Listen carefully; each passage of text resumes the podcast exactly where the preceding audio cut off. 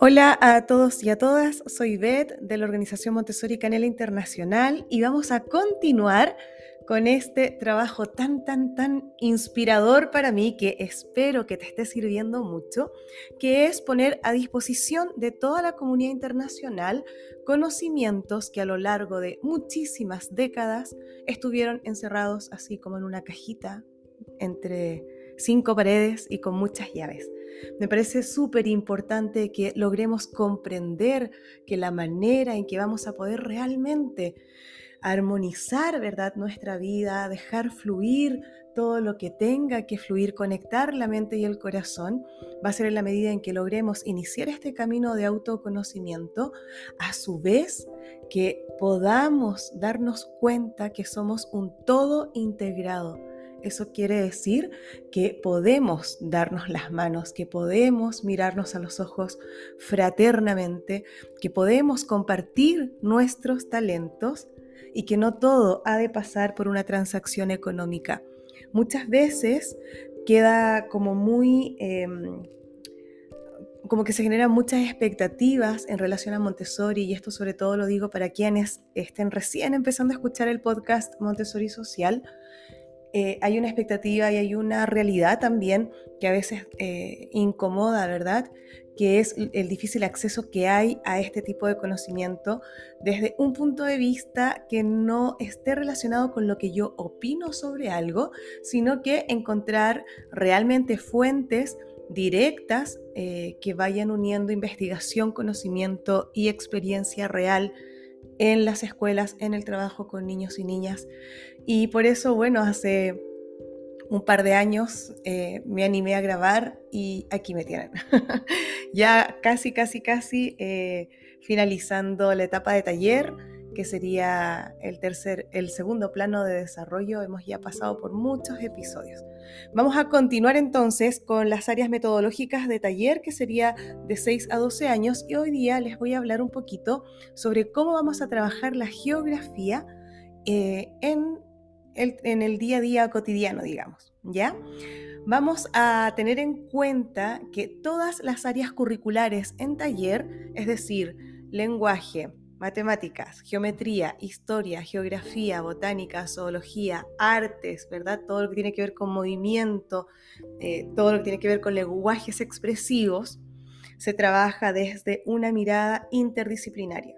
¿ya? Eso es súper importante que lo tengas en cuenta porque estamos rompiendo con la estructura fragmentada del concepto con el que nos han escolarizado nosotros y a nosotras, que vendría a ser algo así como lo que se llama asignaturas.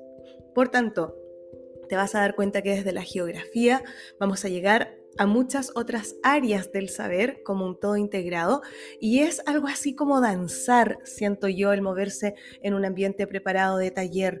Es, es como una danza constante que se va como activando, ¿verdad?, en función de los intereses del querer saber más y voy a saber más. Y a veces, como yo ya les contaba en el área de historia, lo que estudiamos eh, son los fenómenos, ¿verdad? Lo que está sucediendo allí. Y a partir de eso vamos de pronto al todo y del todo a las partes y de las partes se van uniendo así como si fueran un rompecabezas, ¿verdad? Un, un puzzle y en función de eso pues ya se va creando eh, un conocimiento que yo siento de verdad va quedando arraigado en esa memoria de la piel porque está basado en la experiencia. Así es que geografía tenemos que pensar que está muy relacionado a nivel etimológico, ¿verdad? Que eso ya lo sabemos, en la descripción y la representación gráfica de la Tierra.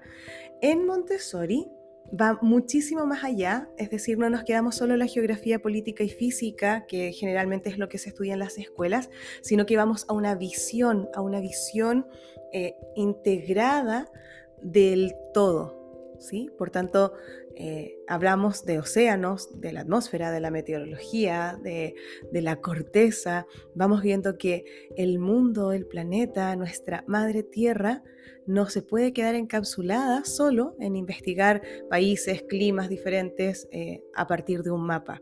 Por tanto, recuerda siempre que en taller nosotras nos basamos muchísimo en la educación cósmica y desde ese lugar esta perspectiva del cosmos conecta realmente a la geografía con el todo, con la unidad, con la integración. Por tanto, vamos a hablar eh, de más bien del análisis, de la investigación de fenómenos eh, usando todas las ciencias, todos los saberes están al servicio de la comprensión ¿verdad? De ese fenómeno y por tanto vamos a pasar por la física, por la química, la geología está allí muy involucrada, digamos, con la astronomía, con la meteorología, etcétera. Por tanto, la complejidad, yo creo que eso es muy importante, cómo se desarrolla el pensamiento complejo a partir de experiencias concretas, a partir de mucha experimentación, de mucha exploración y también de construir ¿verdad? Estos conceptos que a veces son súper abstractos igual. Por tanto, lo que queremos hacer en geografía de 6 a 12 años es colaborar, dar herramientas, abrir espacio para que los niños y las niñas de esta etapa del segundo plano de desarrollo que tienen una mente razonadora por naturaleza puedan comprender el mundo, puedan sentir que son parte de un hogar, que, nuestra madre tierra es nuestro hogar y eso va vinculado a todos los aspectos, desde el origen, el origen, el origen del todo, que representaría el pasado, también el presente, y por supuesto eh, tenemos que tener en cuenta todo lo que puede llegar a impactar nuestra acción en este presente frente a un futuro que en realidad el ser humano ha tenido muy poca conciencia eh, todavía, algunas generaciones, muy poca conciencia, y, bueno, mm, nos alejamos. hemos estudiado el ciclo del oxígeno, del nitrógeno, ¿verdad? Del carbono. En general en las escuelas se estudia como algo mecánico, como una fórmula, como algo que queda allí lejos. En la educación Montessori es súper importante porque son la base de la vida y en función de cómo nosotros y nosotras vayamos conociendo, vamos a poder comprender muchísimo mejor las leyes naturales ¿verdad? Y vamos a poder llegar en algún momento a sentirnos identificados, identificadas con esto, ya comprometernos con esta causa que en realidad no es hacerle un favor a nuestro planeta, sino que es asumir nuestra responsabilidad de una manera más consciente. Por tanto, aquí hay muchísimas preguntas, se sigue desarrollando el arte del preguntar eh, y que el ambiente tiene que estar preparado para que encuentren esas respuestas. Muchas veces en las escuelas lo que sucede es que esas respuestas las tiene que elaborar el profesor, ¿sí? En primera persona, en su voz, eh, con, con, algo que esté creando constantemente. Mm, desde la educación Montessori, esa es la riqueza del ambiente preparado. En función de, hay un, hay un despliegue curricular que se los voy a comentar en un ratito, pero en función de esto son los niños y las niñas que encuentran esas respuestas en este ambiente. Por tanto, el diseño y la implementación del ambiente preparado es algo clave de lo que se tiene que, de lo que se tiene que ocupar el adulto. ¿Ya? Vamos a hacer un pequeño recorrido de lo que pasó en Casa de Niños en la etapa anterior de 3 a 6 años. Si se dan cuenta eh, y si pueden volver a un episodio que yo denominé áreas culturales, ahí les hablo de cómo podemos trabajar la geografía en esa edad, principalmente em, los niños y las niñas a esta edad muestran un gran interés, ¿verdad? Y una, admiración, principalmente por todo lo que ocurre. Se quedan en un espacio eh, contemplativo, incluso meditativo, cuando logran ver que se cubre el cielo y empieza a llover y de pronto había un sol increíble y sale un arco iris. Eh, es como que les brillan los ojos, descubren aquella gotita de agua que está cayendo por la hoja, ¿verdad?, de una planta y empiezan a explicarse qué es ese fenómeno. Entonces son niños y niñas que además descubren el mundo desde un punto de vista 100% sensorial. Y por eso es que María Montessori empezó a desarrollar estas ideas de la geografía a través de los sentidos. Y por eso es que existen, por ejemplo, el globo terráqueo o el mapa del mundo, ¿verdad? la bola del mundo de lija. Eh, saben que los niños y las niñas ya han ido experimentando desde el área sensorial lo que es la temperatura, la diferencia entre el frío y el calor, las texturas entre lo suave y lo áspero, y por tanto aprovechó estas cualidades para generar esta conciencia, por ejemplo, de lo que eran los océanos y la tierra. Entonces, todos los materiales de casa de niños son muy, muy, muy concretos y lo que es súper importante es que aquí existe un periodo sensitivo al lenguaje y por tanto, más que conceptualización, ¿verdad?, de lo que está sucediendo para que lo memoricen, lo que nosotras aprovechamos es ampliar vocabulario a través de estas áreas. Bueno, por tanto, eh, la geografía está basada en el lenguaje y, en la ampliación del lenguaje y ella dice que los niños y las niñas de esta etapa son amantes de las palabras, así es que hay que dárselas. En la geografía que se trabaja, por ejemplo, se enriquece muchísimo eh, la representación, ¿verdad? A través de lo sensorial, como ya les dije, de los continentes, los mares, los países, los océanos.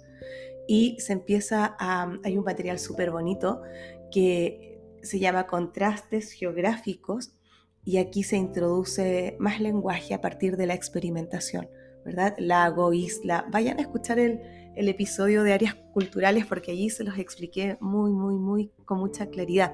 Se toma la geografía también desde un punto de vista cultural y aquí hay tarjetas, por ejemplo, están las tarjetas de los continentes, se va ampliando, eh, por ejemplo, qué tipos de, de ecosistemas existen. Entonces hay tarjetas, hay imágenes, hay palabras, a veces hay pequeños textos Vamos a hablar y a descubrir cómo es la vida, las formas de vida, por ejemplo, en los trópicos, en el desierto, en el Ártico, etcétera, ¿ya? ¿Qué, características tiene, por ejemplo, eh, toda la cultura, cómo la geografía influye en, la cultura, en este caso, por ejemplo, acá en el Mediterráneo o en ciertos lugares del, del Pacífico. Hay nomenclatura donde se desarrolla el lenguaje. Acuérdense que siempre es primero oral, escrita y luego al final es con lectura. Las nomenclaturas son los sets de tarjetas para que lo recuerden. Y aquí hay muchos trabajos respecto de países y capitales, ríos, em, monumentos, esculturas, etc. Bueno, entonces todo esto tiene que ver muy, mucho con el enriquecimiento de la cultura y que puedan explorar su entorno desde ese espacio, eh, desde lo más próximo a lo más lejano ¿ya? Eso es súper importante.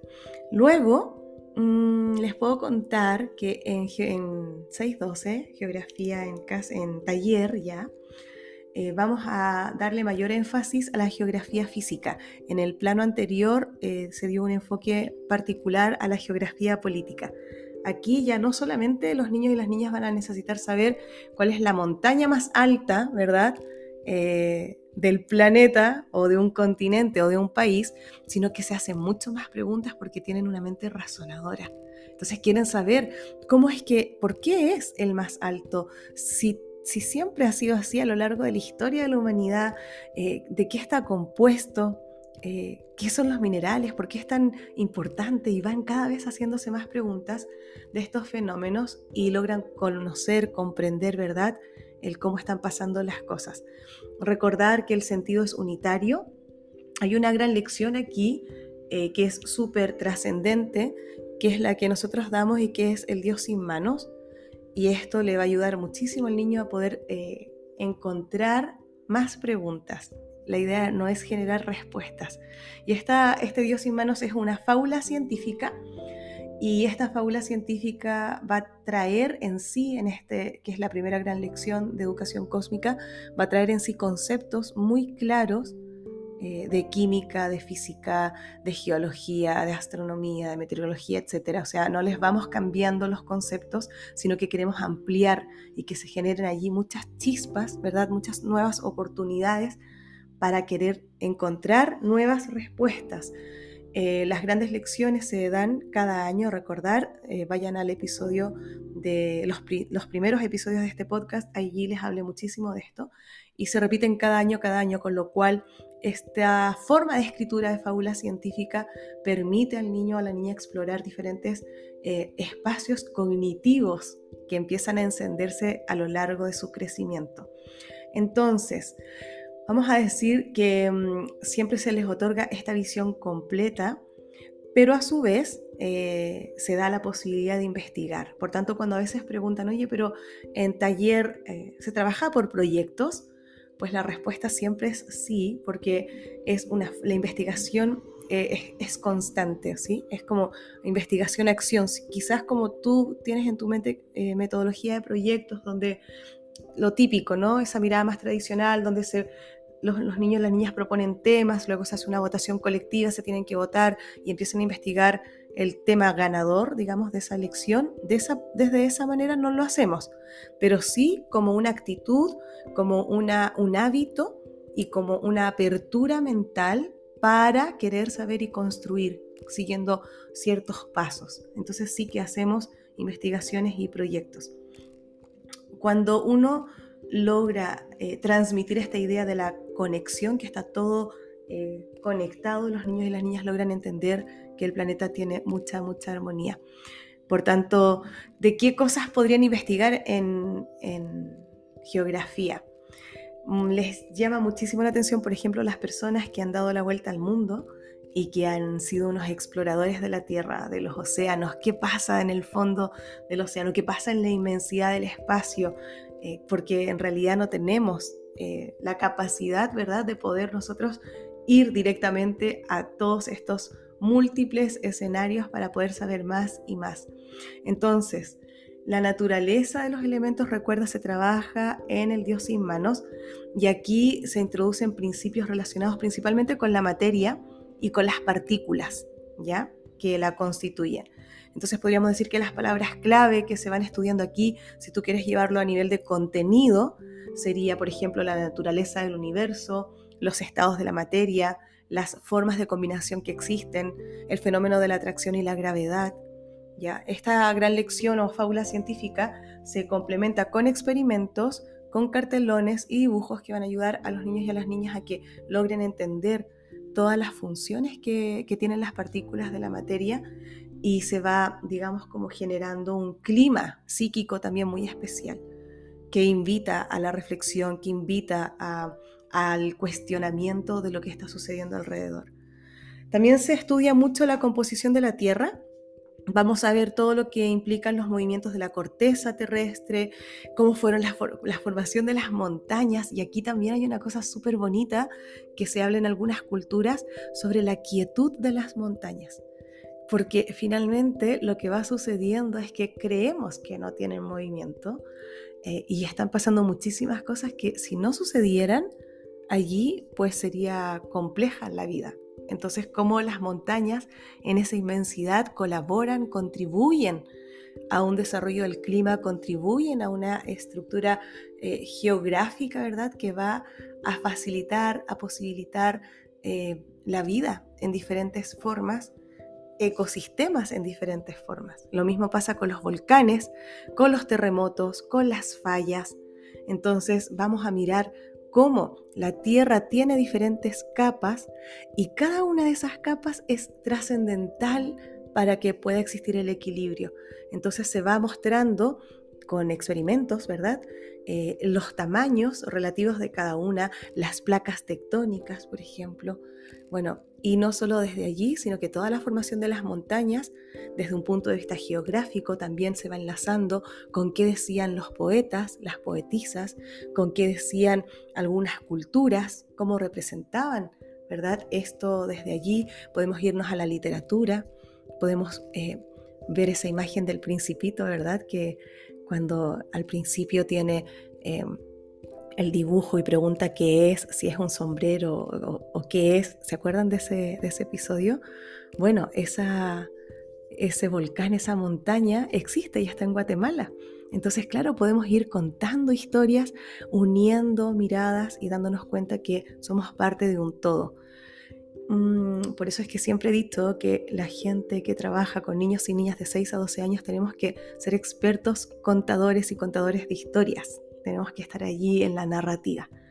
También se estudia el Sol y la Tierra, que es otra unidad didáctica que si tú puedes ir pensando en el currículum o en las unidades que te hacen pasar en tu escuela más convencional, eh, se está cubriendo a nivel de contenido. recuerda siempre que hacemos algo que se llama triangulación curricular. Eso significa tomar el currículum de tu país, lo que te está exigiendo la Consejería de Educación o el Ministerio de Educación o el, equipo de dirección de tu colegio. Y luego, si tú conoces profundamente el, el currículum Montessori, vas a poder, eh, y eso quiere decir las presentaciones también, entonces vas a poder unirlos, ¿sí? Y vas a poder darte cuenta que no estás haciendo nada ajeno, al revés, estamos yendo incluso a un nivel de profundización de contenidos mayor que lo mínimo que se pide en los currículums oficiales de cada país. Entonces, cuando hablemos del sol y la tierra, aquí hay, siempre en geografía vas a tener experimentos, cartelones, que son unos dibujos que, explican ciertos fenómenos, vamos a tener em, también em, nomenclatura. ¿Ya? Acuérdate que la nomenclatura son tarjetas que tienen, en el caso de taller, tienen imágenes, tienen palabras y tienen definiciones. Las definiciones son, digamos, como eh, una información esencial que luego al niño le va a permitir seguir buscando en el ambiente otras respuestas. Por tanto, se complementa mucho con libros de buena calidad y también con visitas de expertos, con salidas a laboratorios, a museos, ¿sí? Eh, salidas a terreno entonces eh, es un todo orgánico y vivo. ¿Qué vamos a ver, por ejemplo, a través de experimentos, de cartelones y de nomenclaturas en geografía respecto del Sol y la Tierra? Por ejemplo, todo lo que tiene que ver con la rotación, la comprensión del día y la noche, que parece algo mágico. Y aquí imagínate, nos podemos ir incluso a la mitología, podemos irnos después a las fábulas, podemos ver las representaciones socioculturales respecto del día y la noche a lo largo de la historia de la humanidad a lo largo de la literatura, eh, a lo largo del arte, a lo largo de la tecnología que se ha ido desarrollando para poder conocer estos fenómenos con mayor exactitud. Se fijan, pero comenzamos y partimos desde la geografía. Las zonas horarias, también eso es algo súper importante. La Tierra, eh, desde esta mirada esférica, todo lo que implica la duración del día, los solsticios, los equinoccios, que pasan a ser incluso en muchos proyectos de escuelas Montessori parte de los rituales de celebración del año. Las estaciones, las zonas de temperatura, vamos a hablar de los ejes de transición, bueno, y cómo va influyendo esto también en el carácter, en la personalidad de, de las personas, eh, la temperatura, como también va haciendo que nuestro cuerpo eh, tenga una forma de moverse o no, una forma de buscar cobijo o no. A veces nuestra personalidad, nuestra, nuestro temperamento, el sistema, nuestro sistema, ese, ese colchoncito de emociones, ¿verdad? También va variando en función del clima. Entonces también da pie para muchas reflexiones de este tipo. Vamos a, mirar todo lo que implica el trabajo con el agua y el aire, vamos a meternos en profundidad con los tipos de lluvias, las corrientes oceánicas, la erosión, el ciclo del agua y cómo todo esto va repercutiendo, ¿verdad?, en los ecosistemas, en las formas de vida y en todo lo que ya les he ido contando. Por tanto, aquí hay una mirada cósmica, ¿verdad? Cómo el agua y el, y el aire han ido interviniendo, transformando el ambiente, de manera natural y como, por ejemplo, eh, el ser humano ha ido interviniendo artificialmente estos ciclos naturales y qué está pasando con eso. En algún caso, o en muchos casos, ha sido algo que han tenido la previsión de respetar ciertas cosas de las leyes de la naturaleza, eh, pero en otros, en otros lugares no se ha hecho esa previsión. Entonces vamos viendo todo el tema climático muy fuerte. Por tanto, Aquí también en educación cósmica nos metemos en profundidad para saber cuál es la misión, la tarea cósmica de la Tierra y el agua. Por tanto, eh, cuando se trabajan aspectos específicos, en el caso del aire y del agua, se hacen por separado y tienen presentaciones diferentes, ¿ya? Vamos a aterrizar de a poquito a la vida en la Tierra. Vamos a ver la vegetación que hay en la Tierra desde ese punto de vista, las diferentes vegetaciones y los lugares, ¿verdad?, donde viven y habitan los seres humanos, como por ejemplo las zonas templadas, las frías, los trópicos. De a poco vamos eh, llegando a la visión de la interdependencia entre la naturaleza y los seres humanos. Esto es algo súper importante de tener en cuenta y por tanto vamos a mm, hablar de esta interdependencia como esa dependencia natural que existe entre uno y el otro. ¿Por qué necesitamos, eh, nos necesitamos mutuamente, seres humanos y naturaleza? Por tanto, tenemos que tener muy en cuenta que hay que usar ejemplos muy concretos, muy prácticos, porque los niños y las niñas tienen esa mente razonadora concreta. Entonces, si yo voy a decir, por ejemplo, algo sobre la interdependencia entre la naturaleza y los seres humanos, por ejemplo, aquí voy a ver los procesos de producción de los alimentos, por ejemplo, ¿no? Desde donde surgen hasta que llegan a nuestras manos, hasta que llegan a nuestra mesa. Vamos a verlo de manera secuenciada. Y así vamos a darnos cuenta que, por ejemplo, el trozo de pan que tengo entre mis manos y que me nutre, que nutre cada célula de mi cuerpo, está allí gracias a la primera persona, ¿verdad?, que preparó la tierra y que puso esa primera semilla y que la cuidó hasta que pudiese generarse todo el proceso de, elaboración de la cosecha, de elaboración de la harina, ¿verdad?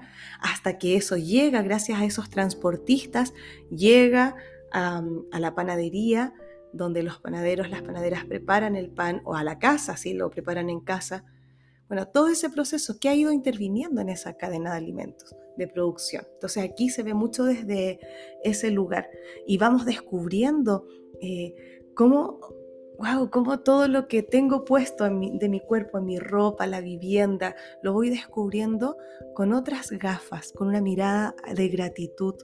Y por tanto, eh, aquí también hay una interdependencia que no se puede obviar que también es entre los mismos animales. Entonces, la interdependencia con la naturaleza, vamos a decir que está más vinculada quizás a la ecología, ¿verdad? Donde podemos darnos cuenta cómo el reino animal y vegetal están súper conectados entre sí. Es precioso verlo desde ese lugar y en este caso hay tarjetas, ¿verdad? Y también eh, solemos eh, salir mucho al exterior o invitar a gente para que nos pueda mostrar in situ eh, todo lo que está pasando en, estos, en este trabajo de interdependencia. En la geografía económica Vamos a dar un salto y ahí vamos a estudiar la producción, el consumo, el comercio mundial. Vamos a poner mucha atención en que existe el trueque, en el que existe un mundo de intercambios. Eh, va a haber un flujo también, otra forma ¿verdad? de relación eh, entre productos y dinero, eh, cómo funciona entre una nación y otra, qué transformaciones y qué creaciones se han dado gracias a este intercambio a estas transacciones económicas y también se muestra muchísimo, y aquí lo estamos metiendo cada vez más, los productos de, proximidad porque muchas veces, por ejemplo, comemos frutas en una estación del año en que su proceso de maduración no es natural.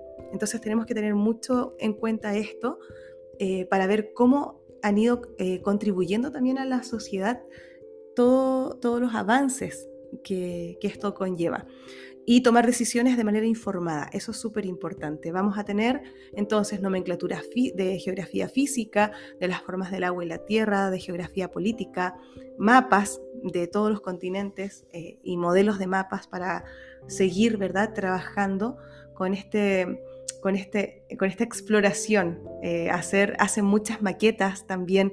Hay toda una introducción a nivel cultural importante. Entonces vamos a ver eh, las tradiciones de los distintos pueblos, de las diferentes culturas y cómo eh, cada pueblo también tiene su propia interpretación de lo que geográficamente sucede allí.